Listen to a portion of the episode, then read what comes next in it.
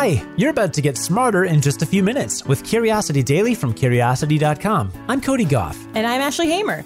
Today, you'll learn about why you eat differently when you're stressed, how humpback whales use bubble nets to catch fish, and the surprising genetic reason why females outlive males. Let's satisfy some curiosity. We eat differently when we're stressed, and you're about to learn why. We figured now might be a good time to talk about this since the coronavirus pandemic has turned life as we know it upside down. And let's face it, your eating habits are probably among the many things about daily living that have dramatically changed. Maybe you're snacking all day, accidentally devouring the groceries that were supposed to last another week, or maybe you're hardly eating at all. So, what's the deal? Why are we eating so differently right now? Well, one thing to realize is that we're all under a lot of stress. And like I said before, stress levels play a big role in our eating habits. When your fight or flight response kicks in and boosts your adrenaline levels, your body figures food digestion is a waste of energy. As a result, it hits pause on the whole process. It's why you might feel sick to your stomach before an important exam or a big performance, or a live stream press briefing. But the longer the stress lasts, the more your body produces another stress hormone called cortisol. Research suggests that high cortisol levels over the long term can mess with levels of metabolic hormones like insulin and leptin, which can make your hunger signals go out of whack. At the same time, it may knock your brain's reward system off balance, which makes fatty, sugary foods even more desirable. These types of foods can provide momentary comfort, but they can ruin your mood in the long run. This is especially true if you realize you're stress eating and then beat yourself up about it.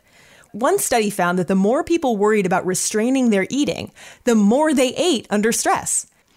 If this sounds like you, the first step is to acknowledge your stress and notice how it's changing your behavior. Then set up your environment so you need less restraint, meaning buy fewer packaged snacks and put healthier options like fruits and vegetables out in the open. And if you're not eating enough, try a calorie rich drink like a protein shake. Stress could also be having indirect effects on your eating habits. If anxiety is keeping you up at night, you may be sleep deprived, and that's been shown to increase hunger levels. If you're cooped up inside, it's harder to exercise regularly, and that itself can make it harder to manage stress. Those acts of self care are usually the first to slip in times of stress. And I'm talking true self care, like getting enough sleep, not things like shopping or getting a massage. But letting them slip will only lead to a vicious cycle that leaves you more and more stressed. So give yourself a break, take the pressure off of your eating habits for a bit, and do what you can to relax. One thing's for sure you are definitely not alone. What's been your go to snack food the last few weeks? Oh man, I've been doing a lot of cheese and crackers. I love cheese, but I don't buy cheese regularly. And lately, every time I go to the grocery store, I buy Triscuits and two types of like gourmet cheese. Nice. My go to is still my classic celery and peanut butter creamy peanut butter. And no, I don't put raisins on it, although I know that's wildly popular with people. And the other thing for me is nuts. And those are both really good for me, particularly because I'm type 1 diabetic and they're really low carb. So I can kind of gorge myself a little bit without worrying about having to take insulin and all that stuff. It's a good time. Nice.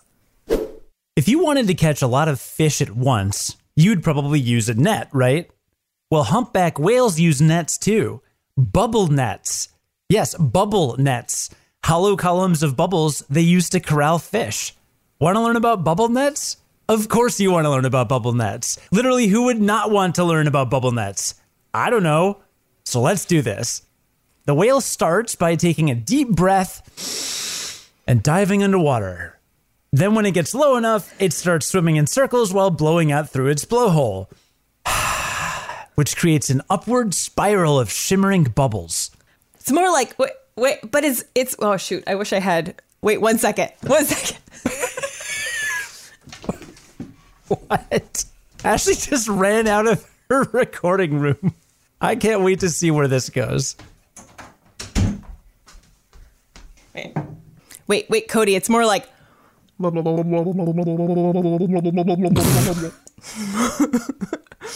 I literally ran to the kitchen to get a glass of water to do that. Good. Good. So that's what it sounds like when the whale gets low enough and swims in circles and blows out its blowhole, which creates an upward spiral of shimmering bubbles. If you were flying above the ocean's surface and looking down, you would notice a white ring of seltzer sized bubbles bursting at the surface.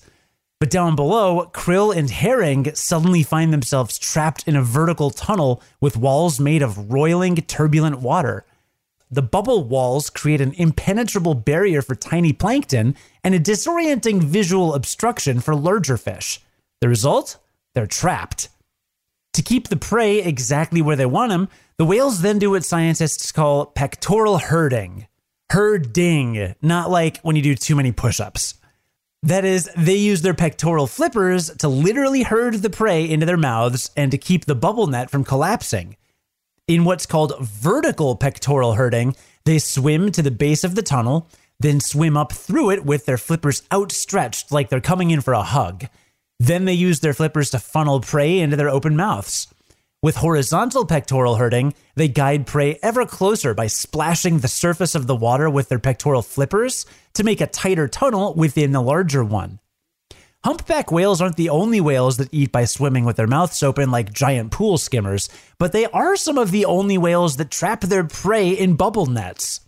Bubble nets take a lot of precise maneuvering that not all whales can master. But humpbacks have streamlined bodies, extra large tails, and long, wide flippers fringed with bumps that help reduce drag in the water. And that makes it easier for them to make sharp turns and quick maneuvers. Scientists have only seen this behavior in the wild a handful of times because of how hard it is to observe whale behavior in the first place. But the consistent way the whales make bubble nets suggests this is probably a pretty common hunting behavior. Now, if you'll excuse me, I'm gonna go make like a baleen whale and guide some unsuspecting snacks into my mouth. There's a surprising genetic reason women tend to outlive men. The fact that men have shorter lifespans than women do is not exactly news. But the reasons you've probably heard may not play as big of a role as you might think. Stuff like the male tendency toward more aggression or more dangerous jobs. Recent research puts the blame on sex chromosomes themselves. When it comes to lifespan, the X and Y chromosomes that male animals inherit from their parents may put them at a genetic disadvantage. For a little refresher, the human genome is made of 46 strings of DNA called chromosomes, and two of those are sex chromosomes. In humans, chromosomal females are the homogametic sex, meaning they have two of the same sex chromosome, X. Chromosomal males are the heterogametic sex, meaning they get two different sex chromosomes, one X chromosome and one Y chromosome. A recent study examined lifespan data for 229 species from across the tree of life that all have chromosomal sex determination like humans do. In the researchers' analysis, they found that the homogametic sex lives, on average, 17.6% longer than the heterogametic sex. So, what's so great about having two of the same sex chromosome? One word redundancy. Here's the issue there are a lot of genes on the X chromosome, and some of them have nothing to do with sex characteristics. For example, the gene that gives us the ability to see color is on the X chromosome. If a female of a species inherits a harmful trait on one X chromosome, like a faulty color vision gene, it's not always a big deal since the other X chromosome might have a healthy copy of the gene. No harm done. Males, on the other hand, get only one X chromosome. That means one chance. They don't have a backup for faulty genes because the Y chromosome is really small and doesn't have much to contribute, other than some genes that help release extra testosterone during development. So while females have a backup X chromosome as insurance, males are stuck with the only one they have. This makes males more likely to express potentially harmful X chromosome traits. That includes red green colorblindness, along with more serious recessive diseases like Fragile X syndrome and Duchenne muscular dystrophy. This trend holds up regardless of differences between sexes. Birds, for example, have an inverted chromosome system from mammals. For them, females are the heterogametic species. And as a result, males of these species outlive females on average, regardless of differences in behavior or which bird jobs they choose. Variety may be the spice of life, but redundancy is what lengthens it. So let's recap what we learned today. Well, stress messes with the way you eat because adrenaline makes it hard for you to digest. Cortisol can mess with your hormones, so you crave more food, and you might be hungry if you're not sleeping well. Just do what you can to relax and take care of yourself. We'll all get through this. I mean, yeah, honestly, if you're snacking all day, give yourself a break. Like when when else will you have this chance to snack all day? Also, that. We all have an excuse right now. And we learned that humpback whales can make bubble nets. They swim in circles and blow air to form pillars of bubbles, which trap krill and other fish. Yeah, it's kind of like how Magneto can make Wolverine stop in his tracks by controlling his adamantium skeleton. Only this version involves eating multiple fish and being underwater and basically doing everything completely differently. I actually understood that reference. Ooh, well then, I'll give myself half credit.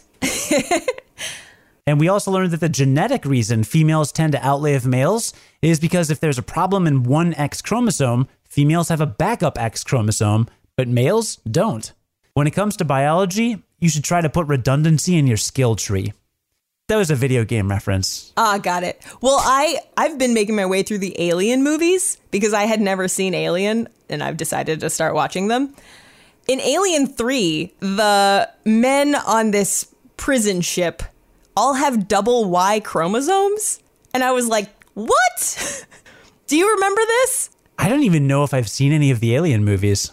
Ooh. I know, I know, I got to get on that. Well, 1 and 2 are very good. 3 was okay but they have they have double Y chromosomes and I had to google this cuz I was like what? This has to be a mistake.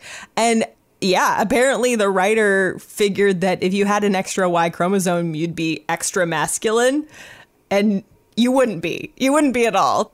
People with an extra Y chromosome have all sorts of genetic problems and you do not want to have that. So you're saying we shouldn't be getting our science lessons from the third horror movie in an action sci-fi series Exactly. Hmm. Now that I did not expect. I know. It's pretty shocking. Yeah. Today's stories were written by Steffi Drucker and Cameron Duke and edited by Ashley Hamer, who's the managing editor for Curiosity Daily. Today's episode was produced and edited by Cody Gough. Join us again tomorrow to learn something new in just a few minutes. And until then, stay curious.